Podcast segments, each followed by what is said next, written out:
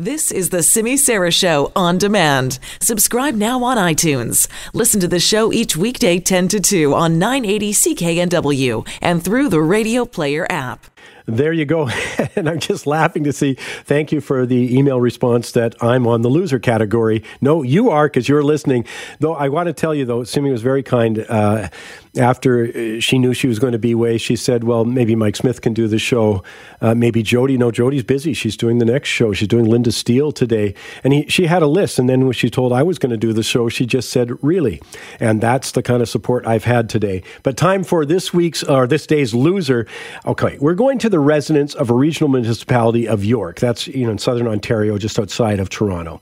Ontario Provincial Police say that two young children and their grandfather were found safe after just before 4 a.m. Eastern Time this morning in Toronto.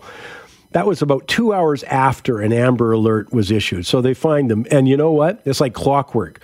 Police had to send out a release reminding residents to not call 911 to complain about being woken up by an Amber Alert.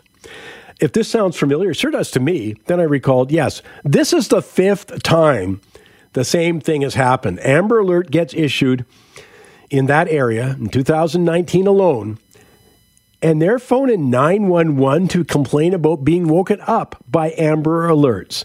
Okay, listen to this. It's from Global News in Toronto. Dave Woodard.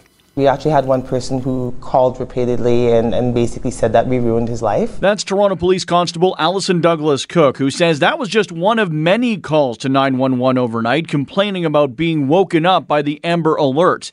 OPP Staff Sergeant Stacey Whaley says he understands people are upset and it is inconvenient to be woken up, but the life of a child is at stake here and we're going to do everything we can to save that life. Four of the five Amber Alerts issued this year have been successful in finding the child or children that went missing.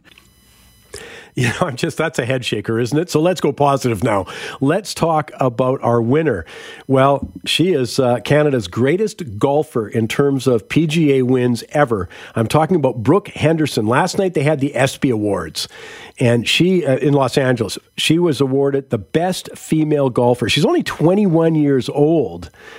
And I think it's her ninth win. I think she's won two tournaments recently, but it's her ninth win. And by the way, it's just coincidental, but I watch a good golf swing. I look at Brooke Henderson's. I mean, it's absolutely spectacular and athletic, but the winningest all time Canadian pro golfer, nine career victories. Now, by the way, I didn't get to see her last night. Why? Because she's playing in Ohio, competing in another tournament. But uh, our hats off. Let me just speak for the country, and I don't get to do this very often. Brooke Henderson, Canadian golfer, best female golfer at the ESPYs. Anyways, I think it's a terrific stuff.